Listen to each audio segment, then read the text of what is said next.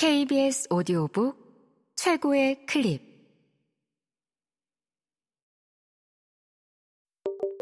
KBS 오디오북.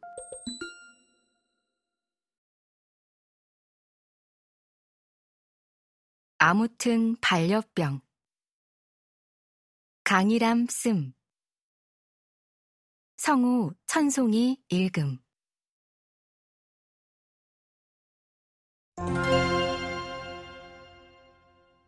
잔병치레의 역사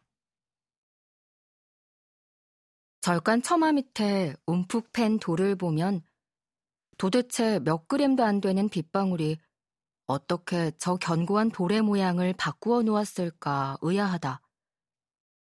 엄청난 수압의 물폭탄도 아니고 그저 돌을 조금 귀찮게 오랫동안 툭툭 건드렸을 뿐인데 말이다.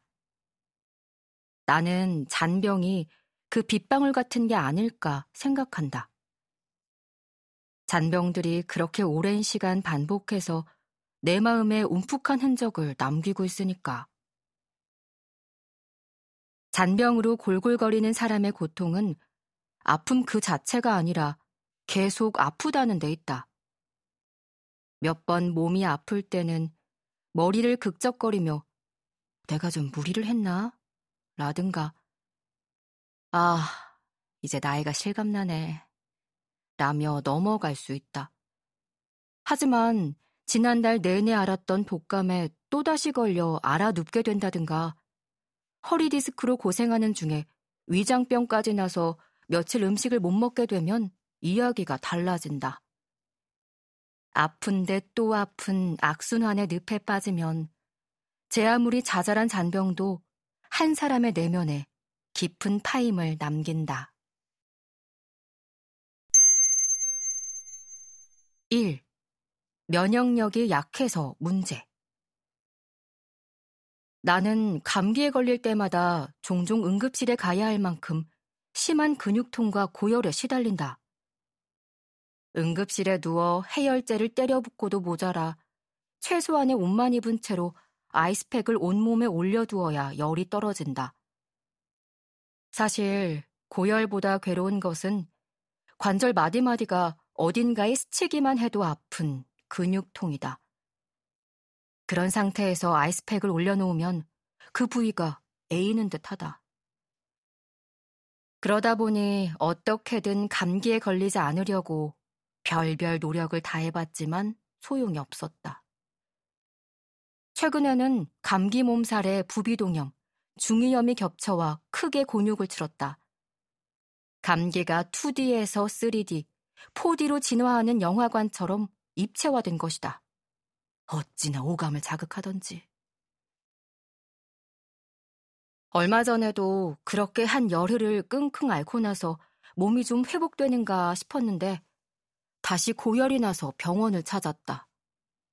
의사에게 조금 짜증스러운 목소리로 따지듯 물었다.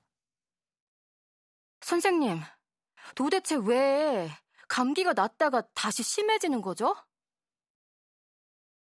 그때 의사는 무덤덤한 목소리로 대답했다. 음, 첫 번째 감기는 거의 나았고요. 새로운 감기가 온 것입니다. 마치 첫 번째 사랑이 가고 새로운 사랑이 온다는 낭만적인 읍조림 같았다. 하지만 이것은 사랑이 아니라 바이러스 아닌가.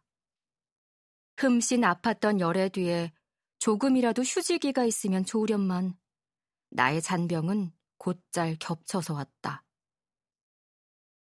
열이 떨어지지 않아 링거를 꽂고 누워서 생각해 본다. 두 바이러스가 내 몸속 어느 길목에서 마주친다면 서로 머쓱해 하지 않을까? 2. 면역 체계가 헷갈려서 문제. 감기 몸살만 속을 썩이는 것이 아니었다. 언제부터인가 아침에 일어나면 손가락 마디마디가 붓고 욱신거렸다.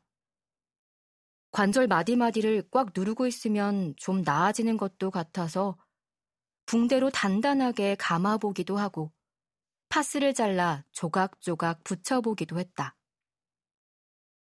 뜨거운 물에 담그고 있으면 통증이 좀 사라지는 듯도 했지만 잠시뿐이었다.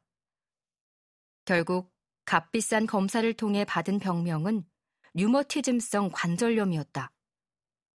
손가락 마디마디가 아픈 것은 외부로부터 인체를 지키는 면역 체계가 혼란을 일으켜 자기 자신을 특히 관절 부위를 공격하기 때문이었다. 의사 선생님은 심해지면 관절이 휘어서 움직이기 어렵고 장기 등의 손상으로 이어질 수도 있다는 말과 함께 보기만 해도 배가 부를 만큼 많은 양의 약을 처방해 주었다. 대학병원의 약은 마치 줄줄이 비엔나 소시지 같다.